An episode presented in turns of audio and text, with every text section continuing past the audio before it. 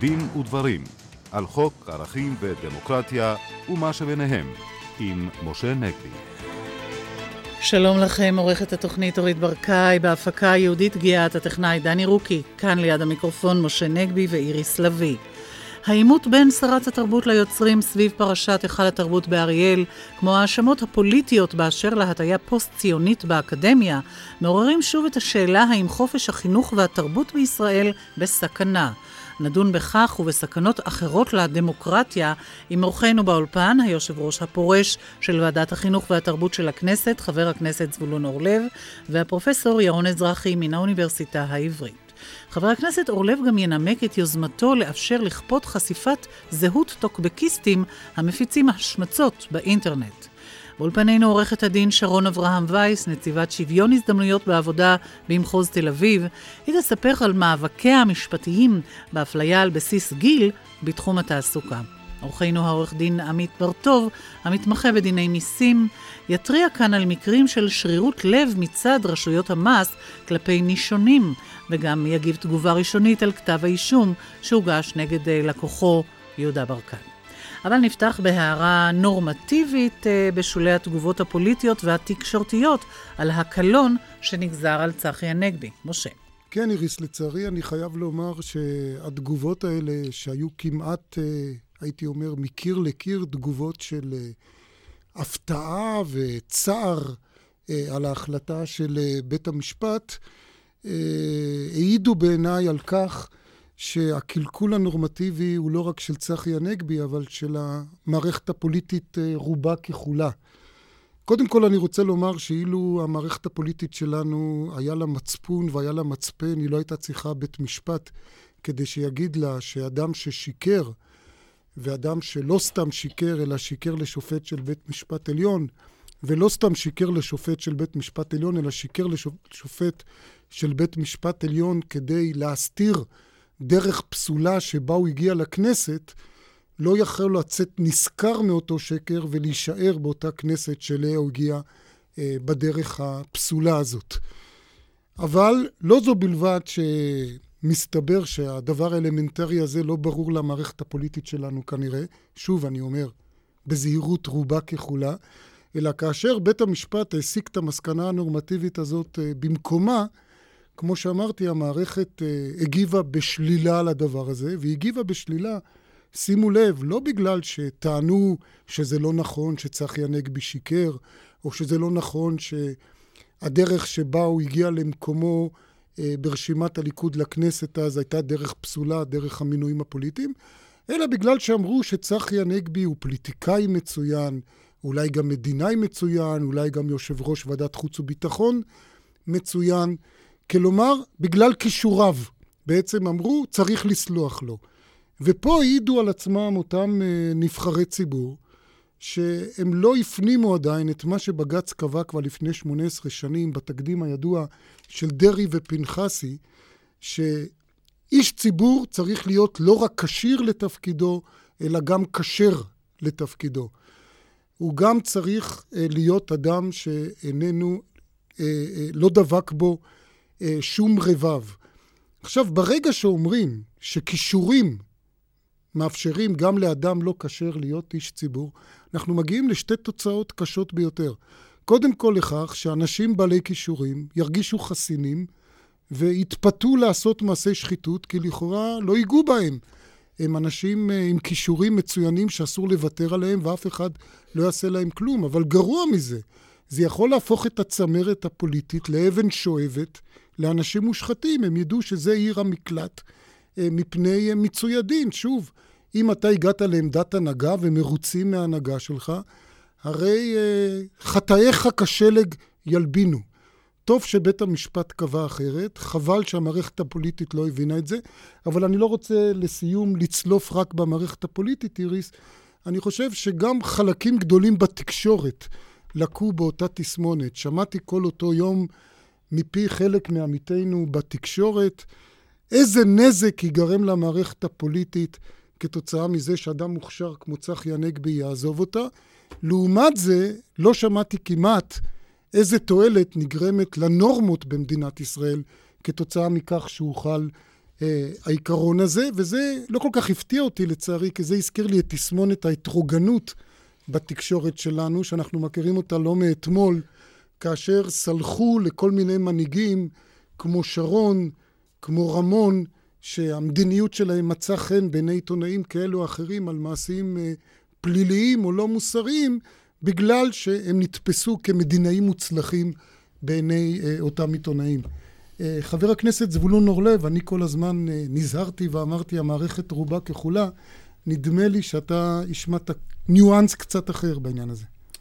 נכון, יחד עם כך שליבי ליבי לצחי הנגבי, כמו שליבי ליבי לכל מי שנמצא אה, אשם בדין, אבל אני חושב שבמקרה הזה צריך לומר בקול אה, צלול, כי טוב עשה בית המשפט שקבע רף ברור מהי שחיתות אה, שלטונית, וכמי שמצוי בזירה הפוליטית, וכמי שהיה יושב ראש הוועדה לביקורת המדינה ולחם מאוד נגד שחיתות שלטונית, אני יודע כמה פיתויים, כמה פיתויים מאוד גדולים אה, נמצאים בסביבה של אנשים פוליטיים שבידם יש סמכויות שלטוניות אה, רבות ולכן אני חושב שככל שהפיתויים הם מאוד גדולים או מאוד אה, קורצים כך צריכים לשים מחסום והמחסום והקלון שנקבע בבית המשפט הוא תמרור אדום לאנשים הפוליטיים ידעו וייזהרו וזה אינטרס של כל המערכת הפוליטית שהיא תהיה נקייה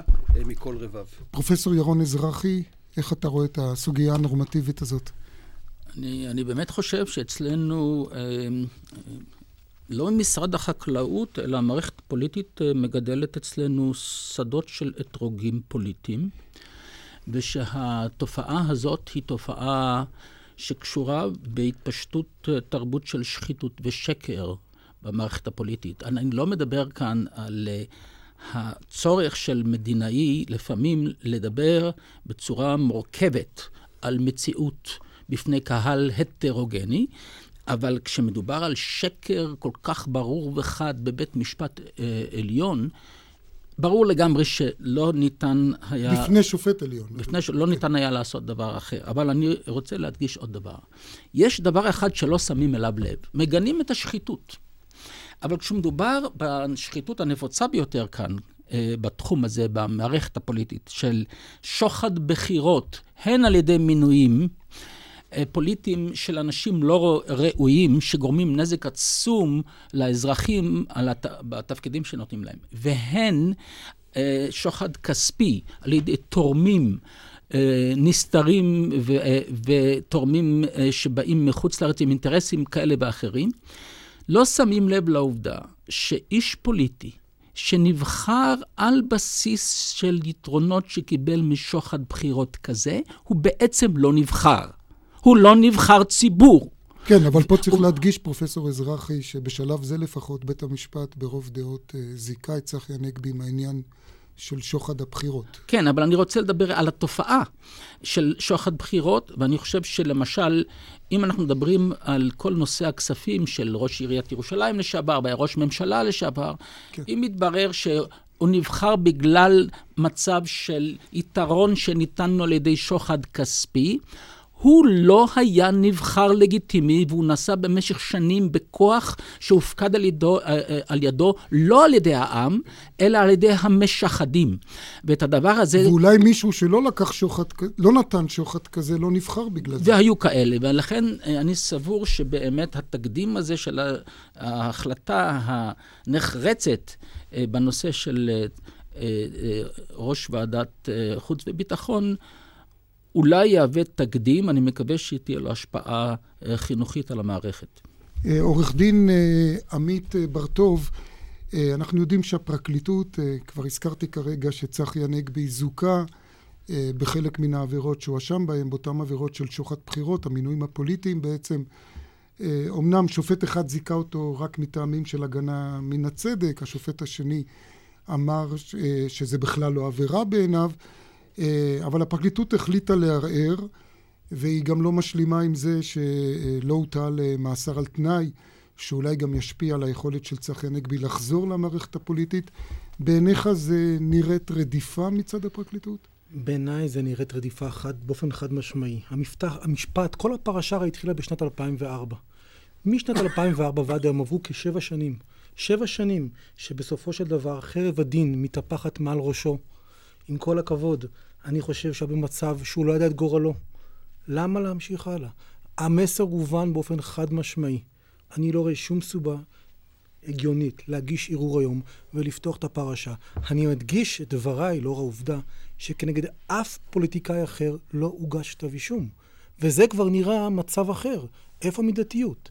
אם באמת כל אחד ואחד שבא וטען שיש פה איזשהו מעשה שלא יעשה, למרות שהוא זוכה, בסדר, למה הפרקליטות במשך שבע השנים האלה לא חשבה לרגע להגיש כתבי אישום נוספים? לכן אני אומר, די, מספיק, עזבו אותו. הוא קיבל את עונשו, ומשם קדימה צריך להמשיך הלאה. עוד מילה בעניין הזה. משפט, אני, אני, אני חושב שאם תופסים גנב אחד, ולא, מג... ולא לא תופסים עוד חמישה גנבים, אתה לא יכול לבוא אחר כך בשם החמישה גנבים האלה שלא נתפסו ולומר, משום שלא הוגש אה, כתב אישום נגדם, אז גם נגד הגנב הזה לא היה צריך להגיש כתב אישום. זבולון אורלב מילה בעניין הזה. ראשית כל, גם נגד ראש הממשלה לשעבר, אולמרט, אה, יש אה, בהכנה, אני מבין, כתב אישום על מינויים פוליטיים, זה לא זה לא המקרה היחידי, אבל אני רוצה לומר בהחלט לעניין הזה של הימשכות המשפט מעבר לזמן סביר, עינוי הדין יוצר אי אמון במערכת המשפט. נכון. ולמערכת המשפט יש בעיה קשה מאוד עם הסוגיה, ואני מציע למי שצריך לקבל החלטה בעניין הזה, למרות שאני אה, לוחם אה, מאוד נחרץ נגד השחיתות השלטונית, אבל אני מאוד מוטרד מהאמון של הציבור, או מחוסר האמון של הציבור, ואני מציע לשקול את העניין הזה, שאדם צריך לעבור תהליך של שש, שבע שנים, עד אשר מתקבל הכרעה סופית בעניינו. אנחנו נסתפק בדברים האלה בנושא הזה, אבל נשאר uh, איתך, חבר הכנסת זבולון אורלב. סיימת עכשיו קדנציה כיושב ראש ועדת החינוך, התרבות והספורט, ובמהלכה הרבה יוזמות, אבל יזמת דיונים בהאשמות על הטיה פוסט-ציונית uh, באקדמיה. יש כאלה שראו בכך איום על החופש האקדמי. איך אתה רואה את הדברים? אני חושב שהדיונים האלה רק מחזקים את החופש האקדמי. אגב, סעיף 15 לחוק המועצה להשכלה גבוהה, שמבטיח את החופש האקדמי, הוא כמובן מבטיח את החופש האקדמי המוסדי. החופש האקדמי האישי שיש לאנשי סגל אקדמי הוא יותר מבוסס על האתיקה, על התרבות שלנו, וראוי שכך אמנם יהיה, כך גם מקובל אה, בכל, בכל העולם. צריך להבהיר, הגיעו אלינו תלונות קשות מאוד, עם לא, לא תלונות אנונימיות, בשמות, עם הזדהות, בכתב, אה, אה, כשאנשים גם באו והזדהו אה, בוועדה בשמם והצטלמו, כשהם טוענים שיש הדרה של עמדות ציוניות במוסדות להשכלה גבוהה, בחלק מן המוסדות, בחלק מן החוגים, בחלק מן המרצים, בעיקר כמובן במחלקות למדעי המדינה, מחלקות לממשל, בכל הדברים שקשורים, שיש להם נגיעה לעניינים הפוליטיים. שבהם סטודנטים טענו שאם אה, אה, סטודנטים אה, משמיעים עמדות שהן עמדות ציוניות כפי שהם מבינים, עמדות לאומיות כפי שהם מבינים, הם מוצאים את עצמם לא מקובלים על ידי המרצים שלהם. יתר על כן טענו למעין שטיפת מוח שנעשית על ידם, וכמו כן טענות מאוד קשות גם של מרצים, אני מוכרח לומר, שגם הושמעה, הושמעו בפני הוועדה. על כך שבאוניברסיטאות מסוימות, שוב, בחוגים מסוימים, אין סיכוי למרצה שעמדותיו הן עמדות לאומיות, ימניות, דתיות, להתקבל כחבר סגל אקדמי. דברים מאוד מאוד קשים. מצאת בסיס לזה? כן, מצ... הואיל ויש תלונות, אז יש שתי אפשרויות, או שזורקים אותם לפח, או שעושים איתם משהו. מה שעשינו, אני חושב שזה הדבר הראוי.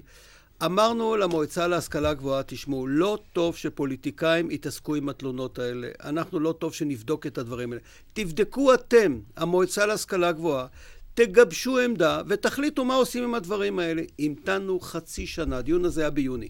המתנו חצי שנה, ובנובמבר, לפני שבועיים, קיימתי דיון נוסף, שהתברר שאומנם התקיים דיון אחד, בהשתתפותו גם של יושב ראש המועצה להשכלה גבוהה, שהוא גם שר החינוך, חבר הכנסת גדעון סער, ואומנם המועצה מצאה שיש מקום לדון בעניין הזה, ואולי גם לטפל בסוגיה הזאת במישור האתיקה, וביקשה מוועדת החינוך שהות נוספת כדי לגבש עמדה. אגב, בכלל הדיונים האלה, כמובן זה אותם מרצים שקוראים להחרמת האקדמיה בישראל, הם אה, מסתובבים בעולם ופועלים ועושים וכותבים ומשכנעים. אבל אתה לא מדבר על זה, אתה מדבר על מה שקורה בין כותלי האוניברסיטאות כאן. מדבר, אני מדבר גם על זה, לקבוע, שוב, אני חושב שתפקידה של הוועדה לחינוך ותרבות וספורט בכנסת זה להגן על החופש האקדמי. מנענו שורה ארוכה של חוקים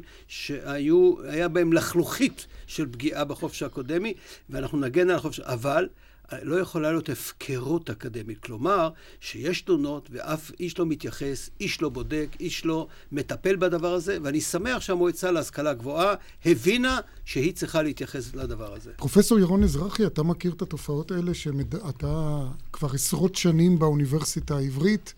סיפרת לי שלמרות שהגעת לגיל הפרישה, אתה ממשיך ללמד אה, בהתנדבות.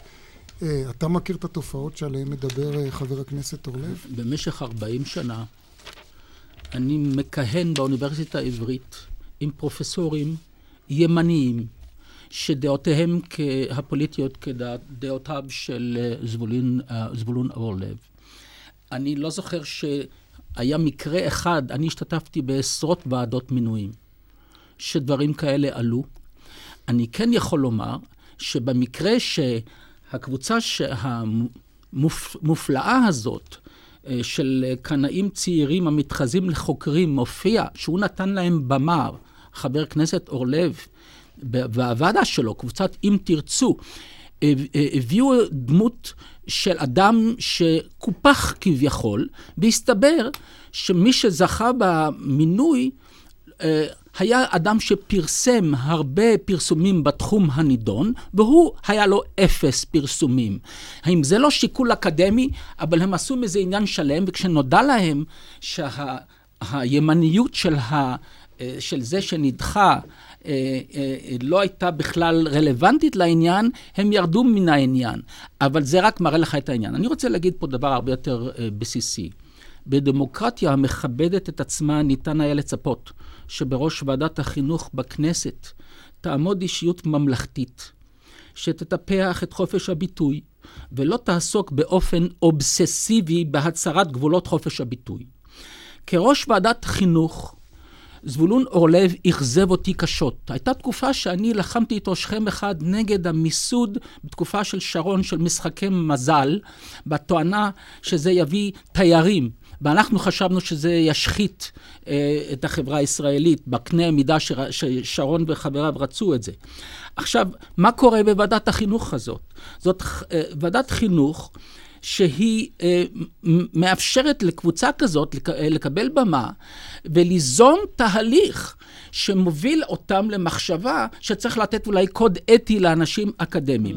כן. ואני רוצה לומר שאותו דבר אותו חבר כנסת, זבולון אורלב, גם דוחף חקיקה גזענית מקוממת כשבועת נאמנות בוועדות האפליה, אה, וה, והדבר הזה סותר בצורה עמוקה את הפשרה הציונית. הפשרה הציונית הייתה מבוססת על זרמים אחדים, ציונות לאומית, אה, ציונות לאומית דתית, ציונות סוציאליסטית, ציונות ליברלית. בשום מקום לא ניתן היתר לאחד הזרמים האלה להשתמש במנגנון הכפייה של המדינה כדי לכפות את עמדתו על כל השאר. חבר הכנסת צורלב. צר לי שפרופסור האזרחי, אה, כדי לנמק את עמדתו, אה, מטעה בענייני העובדות. אה, ועדת החינוך והתרבות מעולם לא שמה על סדר היום ולא דנה באותו מקרה שציין פרופסור האזרחי. זה נכון שביקשנו אה, תגובה בכתב, ובזה נגמר העניין, אה, ומכאן ואילך הנושא הזה לא נידון. אני קצת תמה, בשעה שבה קבוצה של אזרחים, אה, גם אם מדובר בקבוצת סטודנטים צעירים של אם תרצו, או אם בא מכון יותר מכובד ש... פרופסור מן האוניברסיטה, עומד שם בראש העניינים המחקריים שלה, המכון לאסטרטגיה ציונית, שבא ומבסס את דבריו על נתונים ועל עובדות. אני לא מומחה לקבוע אם מחקר הוא אמין או לא אמין. אבל אני חושב שמי שמוסמך לקבוע זה, זאת המועצה להשכלה גבוהה. מה הבעיה? מה הסתימת פיות הזאת? זה נקרא חופש אקדמי? שלא מאפשרים למל"ג לבדוק טענות של אנשים שבעיניי הם אנשים רציניים. אם תאמר שאני מסנן טענות, ואם יש טענות של צד אחד ואינני דן בהן, אלא דן רק בצד אחר, אני מבין אותך. אבל אני חושב שהגישה הממלכתית צריכה לא להדיר אנשים בגלל שעמדותיהם דומות לעמדותיי. אני חושב שהייתי עושה טעות חמורה מאוד, בעיקר שמדובר בהדרה של עמדות ציוניות. אבל חבר כנסת, חבר כנסת אורלב, אתה, אתה לא, אתה, אני לא רואה כאן את ה... אינטגריטי. מצד אחד אתה מגייס את מגילת העצמאות של מדינת ישראל כדי לגנות בית משפט, בית משפט, החלטת בית משפט בנצרת, בנצרת, אה, על, אה, על ההיתר שהיא נתנה אה, לחגיגת הנכבה על ידי מיעוט ערבי, ומצד שני, אתה שוכח את מגילת העצמאות במה שנוגע לרב אליהו מצפת, שבצורה בוטה וחד משמעית עושה פסיקה, פסיקה גזענית. אה, אני רואה שאתה מטיל עליי כאן... אתה כאיש ציבור, אתה לא יכול להיות בצד אחד ולהתחזות למישהו שהוא ממלכתי. ממלכתיות פירושו של דבר גישה אינקלוסיבית. אני מבין את השיטה שאחרי שעונים בדבר אחד, עכשיו הוא טוענו בחיטים וזה עונה לו בשעורים. אתה אותו אדם. אינני יודע מה קפצת עם הנושאים האחרים. בסוגיה של החופש האקדמי, אני חושב שמי שרוצה לסתום פיות זה צד אחד שמדיר, שיש טענות כלפיו שהוא מדיר עמדות uh, ציוניות, כן. ואני מציע לאפשר למועצה להשכלה גבוהה uh, לקבוע את הדבר הזה. אגב, תדע לך שחבר כנסת שמצהיר אמונים, לא מצהיר אמונים לקיים את חוקי המדינה. כיוון שחבר כנסת זכותו גם לשנות את החוק. ולכן אני רשאי, כמו בחוק שתכף נדבר עליו, שגם אם בית המשפט פסק משהו, זכותי וחובתי על פי צו מצפוני, לנסות ולהגיש הצעת חוק שהיא תשנה את המצב המשפטי. רבותיי, אנחנו נסתפק ברגע הזה, בדברים האלה. נחזור עם עוד, כמו שאמרת, המשך של הנושאים האלה, אחרי הפרסומות ועדכון החדשות. עכשיו, קצת פרסומת. אנחנו כאן בדין ודברים, והנושא כמובן שאי אפשר בלעדיו, ובייחוד שאיתנו כאן זבולון אורלב, פרשת היכל התרבות באריאל. כן, נזכיר שוב שזבולון אורלב עומד לא רק בראש ועדת החינוך, אלא גם בראש ועדת התרבות והספורט, אבל פה כמובן התרבות היא המוקד, אבל אה, אולי נפנה הפעם תחילה אליך, פרופסור ירון אזרחי. אה, איך אתה רואה את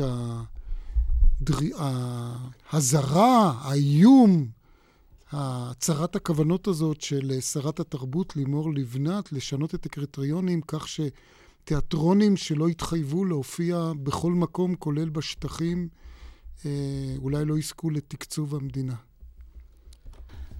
אני רואה, קודם כל אני חושב שמותר להגיד uh, לפוליטיקאים ובראשם לשרת החינוך.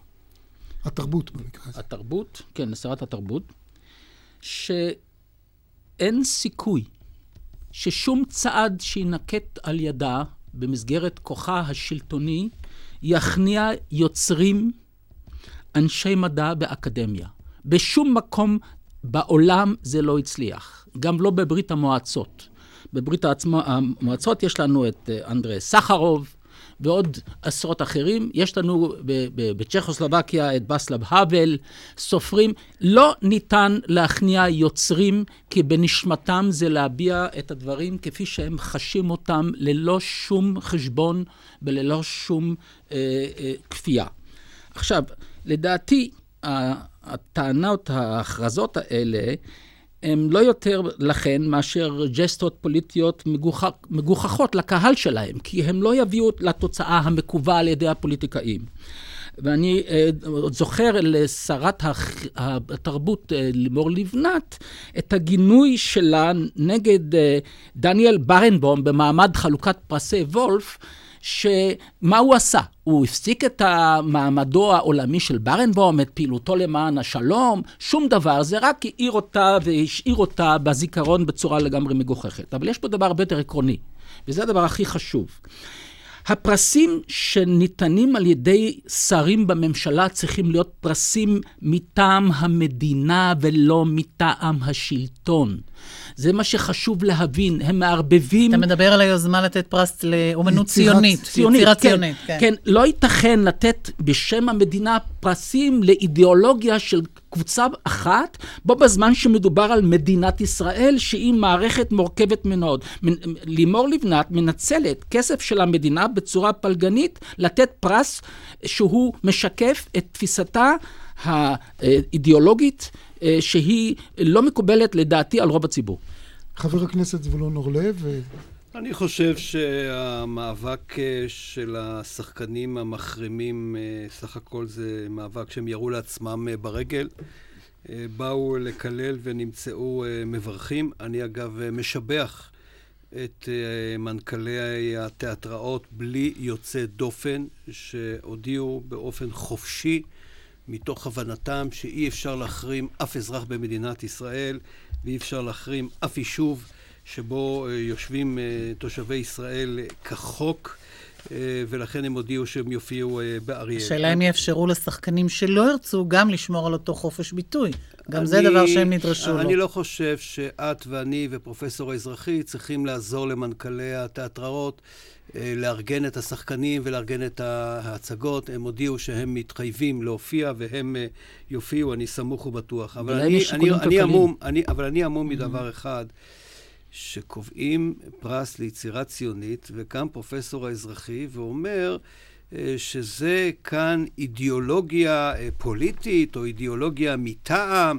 אני הבנתי עד עכשיו שמדינת ישראל היא מדינה ציונית, היא קמה על ידי תנועת הציונות, ומה ראוי יותר שבכל תחום, בתחום החינוך, בתחום התרבות, בכל תחום שניתן לעודד בו אה, את הערכים הציוניים, ובמקרה הזה את היצירה הציונית, אז בוודאי שהדברים אה, ראויים ובוודאי שהדברים נכונים. נכון, זה בא גם uh, לסתום פיות מסטינים ומקללים ומחרימים, ואני מקווה מאוד שלמחרימים לא תהיה תקווה. אה, חבר הכנסת אורלב, הציונות היא האתוס של כל האזרחים הנאמנים למדינת ישראל. הגברת אה, לבנת ואתה לא תגדירו עבורנו את התוכן של הציונות לפי שיטתכם ותתבעו מאיתנו נשואת נאמנות לדבר הזה. בשום פנים ואופן. הציונות, אני רשאי לפרש את הציונות לפי דרכי, כשם שאני רשאי לפרש את יהדותי לפי דרכי, ואתם לא תכתיבו לנו בשום כוח איך להתנהל בדברים האלה. לצערי המצב הוא היום שיש צד אחד שרוצה להכתיב לנו. ואנחנו משתדלים קצת לאזן את הדברים האלה.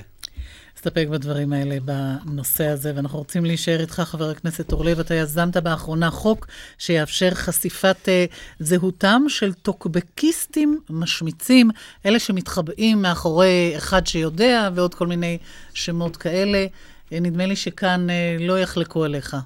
ספר כן, לנו על החוק הזה. כן, העניין הוא שרשת האינטרנט הפכה להיות בעצם ההייד פארק, מעין כיכר העיר החדשה שהכל שותפים לה.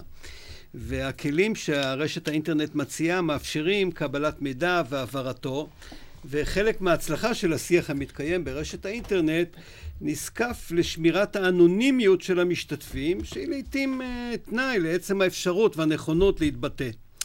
אבל uh, דעקה.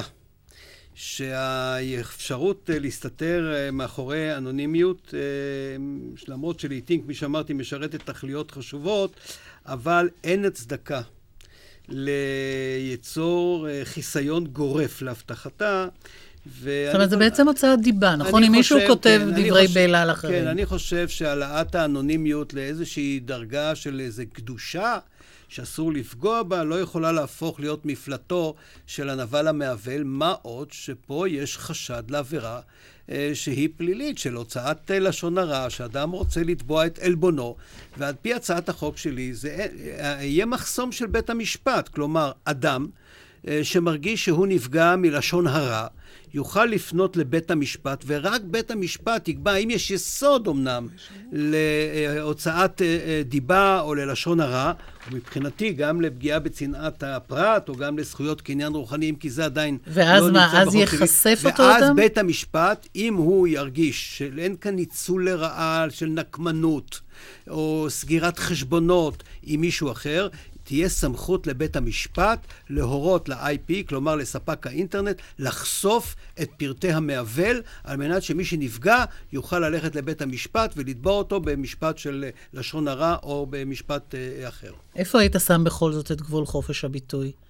במקום ש... במקום, ש... ש... במקום שהחוק קבע. Mm-hmm. החוק קבע מהו לשון הרע, מהי הוצאת okay. אוקיי. דיבה, מהי צנעת הפרט, מהם זכויות קניין רוחני. החוק קבע, תנו לבתי משפט. Okay. אוקיי. הבעיה שהיום מסתתרים מאחורי האנונימיות ואי אפשר לתבוע. באינטרנט. כן, אה, אולי כן. לפני שנעבור לנושא הבא, איריס, קיבלנו בינתיים פה תגובה אה, של אה, עוזר דובר משרד המשפטים, טל, שמגיב על הדברים שאמר פה אה, עורך דין אה, עמית אה, בר-טוב, אה, כבר ציין אה, חבר הכנסת אורלב שהיה, אה, שיש תיק חקירה בנושא מינויים פוליטיים נגד ראש הממשלה לשעבר אהוד אולמרט, ובכן עוזר דובר משרד המשפטים אומר שנפתחו גם תיקים נוספים, בין השאר הוא מזכיר פה תיק שנפתח נגד יועצו הבכיר של שר החקלאות אה, ישראל כץ, אה, מר מיכאל איילון, והוא אומר שהיו גם תיקים נוספים, כך שהתיק של הנגבי הוא בהחלט אה, לא תיק אה, יוצא דופן. צחי הנגבי. של צחי. צחי, כן. ועכשיו אה, אלייך עורך הדין שרון אברהם וייס,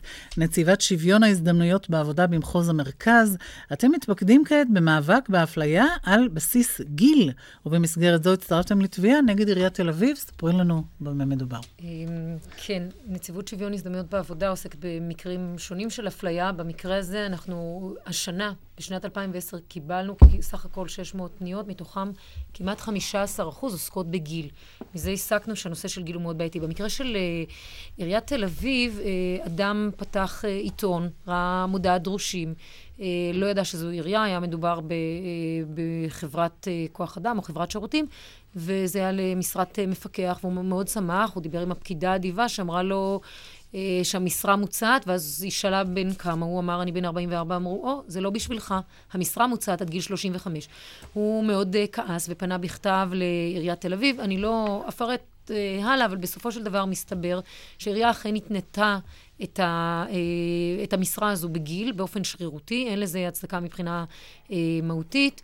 Uh, הקבלן, לצורך העניין, uh, טען שזה לא אחריותו שזו העירייה, העירייה טוענת שזה לא אחריותה, uh, ואדם יצא נפגע, זכויותיו uh, נפגעו, והוא בעצם uh, הופלא, וזה התגלגל לבית הדין. Uh, אותנו, נציבות שוויון הזדמנות בעבודה, זה מעניין משני אספקטים. אחד, אפליה uh, מחמת גיל היא אסורה במדינת ישראל על פי חוק שוויון הזדמנויות בעבודה. אבל מה שאנחנו רואים, שבהעסקה באמצעות קבלנים, מה שנקרא העסקה מורכבת, הפגיעה בעובדים היא הרבה יותר גדולה. כי אם uh, במקרה של עובד מעביד רגיל, אני כמעסיקה יודעת שאסור לי להפלות, כשיש קבלנים, העובדים נופלים בין הכיסאות בעצם, וזו הסיבה שנציבות השוויון בחרה אה, להצטרף לתיק הזה. תגידי, אבל בפועל הרי האפליה הזאת מתקיימת כל הזמן. את יודעת, על אנשים בני 48 שישלחו אלף קורות חיים ואף אחד אפילו לא יענה להם. נכון, בתיק אנחנו אחר, יודעים את זה. בתיק אחר שהגשנו ממש בחודש האחרון, אה, בשם אישה בת 48 שעבדה כמזכירה במשך תשע שנים, ויום אחד קרא לה מעביד ואמר, אני רוצה לרענן את המשרד. החלטנו להצעיר, להגיש, הוא אה, אמר. להצעיר, לרענן את המשרד. אה, החלטנו להגיש אה, תביעה. באמת, אחוז גבוה מהפניות שמגיעות לנציבות השוויון עוסקות באנשים, ש... קשה לומר, אבל מעבר לגיל 40 כבר מרגישים שהם זקנים במרכאות לשוק העבודה. אחד הדברים המאפיינים את שוק העבודה בישראל הוא שמחפשים אנשים צעירים באופן שרירותי, לא מסתכלים באופן מהותי על אה, דרישות התפקיד, וזה אחד הדברים שאנחנו שמנו לעצמנו אה, למגר, בין היתר בתביעות אזרחיות. אה, חבר הכנסת זבולון אורלב, נזכיר שהיית גם יושב ראש ועדת הרווחה בכנסת. הייתי גם שר הרווחה. והיית שר הרווחה. נכון. אני מניח שאתה מכיר את הנושא הזה. אני חושב שאפליה מטעמי גיל זה היום הפך להיות צרה צרורה. לפי דעתי זו אחת מהצרות הקשות, כי כשאתה בוחן גם את אה, נתוני העוני, אתה רואה ששיעורי העוני עולים ככל שהגיל עולה. כלומר, אה, יש אה, אבטלה גדולה, שיעור אבטלה גדול יותר ככל שהגיל אה, גדול יותר, כיוון שיש פחות נכונות להעסיק. ואם אנחנו רוצים שנהיה הגונים, מוסריים ושיהיה צדק אה, חלוקתי בעבודה נכון, מן הראוי באמת להגן מאוד על העובדים המבוגרים שלא ייפלטו זה גם מבטיח להם את זכויות הפנסיה בעתיד. מי שלא יעבוד מגיל 48 עד גיל 67 זה כמעט 20 שנה אה, של אי צבירת זכויות לפנסיה, פירושו של דבר שאנחנו גוזרים עליו עוני נוראי גם אה, לעת זקנה. לכן יש לנו אינטרס גדול מאוד של החברה לחפש ולאכוף את החוק הזה בכל דרך אפשרית. אז זה יוזמת כן, חקיקה חדשה בדרך? אה, החוק קיים. הבעיה במדינת ישראל, כמו שוודאי אתם יודעים, היא לא כל כך החקיקה שקשורה בחוקי עבודה כמו האכיפה. האכיפה היא נקודת התורפה שהיא קשורה גם לתרבות, לאתיקה, למוסר. בזה יש לנו עדיין מה לשפר. פרופסור ירון מזרחי, אה, נדמה לי שזה לא רק לא צודק, זה גם לא חכם, האפליה הזאת, כי היינו רגילים לחשוב שככל שאדם מבוגר יותר, הוא מנוסה יותר, חכם יותר. זה עדיין קיים בציבור החרדי, שם בגיל 90 אתה עוד לא פורש. ומשופטים עליונים פורשים בגיל מוקדם, וזה חבל. אני חושב שאולי גם במגזר הדתי הרבנים האלה היו צריכים לפרוש, ואז נותנים כוח לצעירים יותר, שמסתגלים יותר למציאות חדשה, להשפיע. אבל אני רוצה להגיד כאן דבר יותר מרכזי בעניין הספציפי הזה של עובדי קבלן. השימוש בעובדי, בחברות כוח אדם על ידי חברות, אה, על ידי רשויות ציבוריות, משמש את המטרה שלהם לפרוק אחריות לקריטריונים אתיים. כל חוקי העבודה. של קליטת נכון. אנשים וניהולם. הדבר הזה הוא סוג של פשע אנושי שצריך להפסיק אותו ולח... וליזום חקיקה נגדו בכל הנמרצות האפשרית. כן, תודה שרונה אברהם וייס. נציבות שוויון הזדמנות בעבודה פועלת במשרד התמ"ת מתוך הכרה של הממשלה שבאמת יש קושי באכיפה כי החקיקה מצוינת. בין היתר, אנחנו פועלים באמצעות הגשת עמדות לבית משפט כידיד בית הדין או בית המשפט במקרים של תלויים ועומדים. ו- ולכן אני גם מבקשת ממשפטנים שחושבים שיש להם תיקים שיש להם היבט uh, ציבורי, בהחלט, בהחלט ניתן לפנות אלינו, ואנחנו שוקלים הצטרפות. חשוב באמת שיעבור המסר, הנימוק שרוצים להצעיר את מקום העבודה הוא נימוק פסול, בלתי חוקי בעליל. בוודאי, החוק מחייב שפסילה תהיה בשל נסיבות של אופיו ומהותו של התפקיד. גיל באופן שרירותי שאינו מתחייב מאופיו ומהותו של התפקיד מהווה אפליה על פי החוק. ראיתי עכשיו בצרפת שהצעירים שם הפגינו מאוד על, על כך ש... על פנסיה בגיל 61, כן, טוב, אבל זה באמת נושא אחר. הנשיא סורקזי רוצה כבר אה, להוריד את גיל הפנסיה ולשלוח אנשים אה, מוקדם כן. יותר. זה דבר, דבר מאוד מעניין. ועכשיו אל הנושא הבא, אה, עורך דין עמית ברטוב, מומחה לדיני מיסים, אתה מתריע שלעיתים הלהיטות של רשויות המס גורמת להם ממש להתעמר בנישומים, על לא עוול בכפם. יש לך גם דוגמאות אה, קונקרטיות. כן, רק לאחרונה פורסמה פרשה של חברת י' י' הפקות ירושלים בעם. שם נקבע באופן חד משמעי על ידי כבוד השופטת שלומית דותן מבית המשפט השלום בירושלים, שרשות המיסים פעלה בהכבדת ידה על החברה. על ידי הטלת עיקולים על נכסים שהיו נחוצים להמשך פעילות החברה, ועל ידי ביטול פטור מניקום מס במקור. השופטת קבעה באופן נחרץ כי הפעולות הביאו לנטישת לקוחות החברה ולקריסתה. משה, חייבים להסביר. מס הכנסה הגיש כתב אישום כנגד החברה ומנהלה בגין אי העברת ניכויים ובגין אי הגשת דוחות לשנים 2005-2006. החברה ניסתה להסביר לרשות המיסים כי העיכוב באי הגשת הדוחות נבע מהעובדה שמנהלת החשבונות של החברה נטלה לידיה את חומר מנהלת החשבונות, שכן לטענתה החברה חבה לה כספים. בשל כך לא היה ניתן להגיש את דוחות המס. למרות הסברי החברה, ולמרות העובדה כי במהלך כל התקופה החברה באמצעות מנהלה היו בקשר רציף עם רשויות המס, הגישו שלטונות המס בשנת 2007 כתב אישום כנגד החברה. ואם לא די בכך, בד בבד עם הגשת כתב האישום, הוגשה בקשה לפירוק כנגד החברה, וזאת בגין חובות מס אדירים שנקבעו לפי מיטב השפיטה. מה זה אומר? תנסה לפשט לנו את כל המערך הזה. זה בעצם אומר שרשות המיסים החליטה, בהתאם לסבירות של אחד מפקידי השומה, שהחברה חייבת במיסים. וזה לא היה נכון בכלל. אני חייב להסביר לכם, מה זה חייבת מיסים? אנחנו אומרים מיטב השפיטה, אני אומר מיטב השחיטה. מה שקרה פה, חייבים להבין, החברה לא התייאשה. החברה בעצם פנתה לבית המשפט, ביקשה שבית המשפט יורה למנהלת החשבונות להחזיר את כל הספרים. ואז התברר שבעצם היה... מס הכנסה חייב לחברה כסף. ואז הסתבר שהחברה בעצם הייתה, היה לה הפסדים של 6.7 מיליון ש"ח. כלומר, בקשת הפירוק הוגשה שלא, איך נגיד את זה? לא ברור למה היא הוגשה בכלל. אבל זה לא הסיפור. הסיפור החמור יותר, שבמהלך המשפט הפלילי, טענה החברה כי רשויות המס החזיקו יתרות של החזרי מס בגין עיקור מס במקור ביתר של חצי מיליון ש"ח. כלומר, הם היו חייבים חצי כלומר, מיליון ש"ח, מס הכנסה המדינה הייתה חייבת להם. כן, חייבים לזה פי, של, פי שלושה מסכום כתב האישום. צריך להבין את זה. הטענה עצמה מקבלת משנה תוקף, הואיל ובמהלך המשפט, בעצם רשויות המדינה, פקידי המס, טענו לא כך. לכל היותר מגיע לחברה החזר של. 9,000 ש"ח בלבד. עכשיו, מה שאתה אומר לנו בעצם, שכל הכבוד לרשויות המס שהן רוצות לאכוף את חוקי המס, דיברנו קודם כמה חשוב לאכוף את החוק, אבל אל תחצו את הקו האדום של ההתעמרות ותקשיבו לפעמים גם לנישומים. חייב, חייבים להבין, משה, חייבים להבין. רק בדיון... מה היה פסק הדין בסוף? פסק הדין בסופו של דבר, השופטת... אני, אני חייב לצטט לכם. השופטת... יש אה, רק חצי דקה, רק שתדע. השופטת כתבה כך: התנהגות רשויות המס בעניינם של הנאשמים הייתה בלתי נסבלת. התנהגות כזו אינה הולמת רשות שלטונית. יש לשאול מדוע לא נבדקה טענתם כבר אז, וכיצד סיפור רשויות המס שהנאשמים כנישומים סבירים ינהגו במצב שלהם נקלעו. יותר מכך, ראוי היה להפעיל שיקול דעת זהיר ולברר את טענותיהם עד תום, ולא להפעיל עליהם מכת מחט שממנה לא יוכלו להתאושש. עורך דין בר-טוב, מאחר שהזמן שלנו הולך ואוזל, כבר הזכירה איריס, אתה מייצג את יהודה ברקן, הוגש נגדו כתב אישום על אה, העלמת הכנסות בשני מיליון שקל. בחצי משפט, מה התגובה הראשונית שלכם? בוקר אה, נודע לנו כי הוגש כתב אישום, אנחנו כמובן נקבל את כתב האישום, נקרא אותו, ואז נגיב בהתאם לבתי המשפט. יש שם תחושה שבכלל, שאומנים הם... אז כנראה תהיה הצגה טובה בעיר, לא? כן. כנראה. אומנים הם בולטים, גם לטוב וגם לרע, זה נכון. זה כל התקשורת. יש כאלה ויש כאלה. אנחנו נסיים כאן. תודה רבה לכל אורחינו, לחבר הכנסת זבולון אורלב, לפרופסור ירון אזרחי, לעורכי הדין שרון אברהם וייס ועמית בר-טוב, עורכת התוכנית אורית ברקאי, מפיקה יהודית גיאת, הטכנאי דני רוקי, באולפן היינו משה נגבי ואיריס לביא. ניתן להזין לתוכנית באתר רשת ב' באינטרנט. אנחנו נשוב בשידור חי של דין ודברים ביום א' הבא, אחרי חדשות שבע, אחרינו קרובים רחוקים. ערב טוב, להתראות.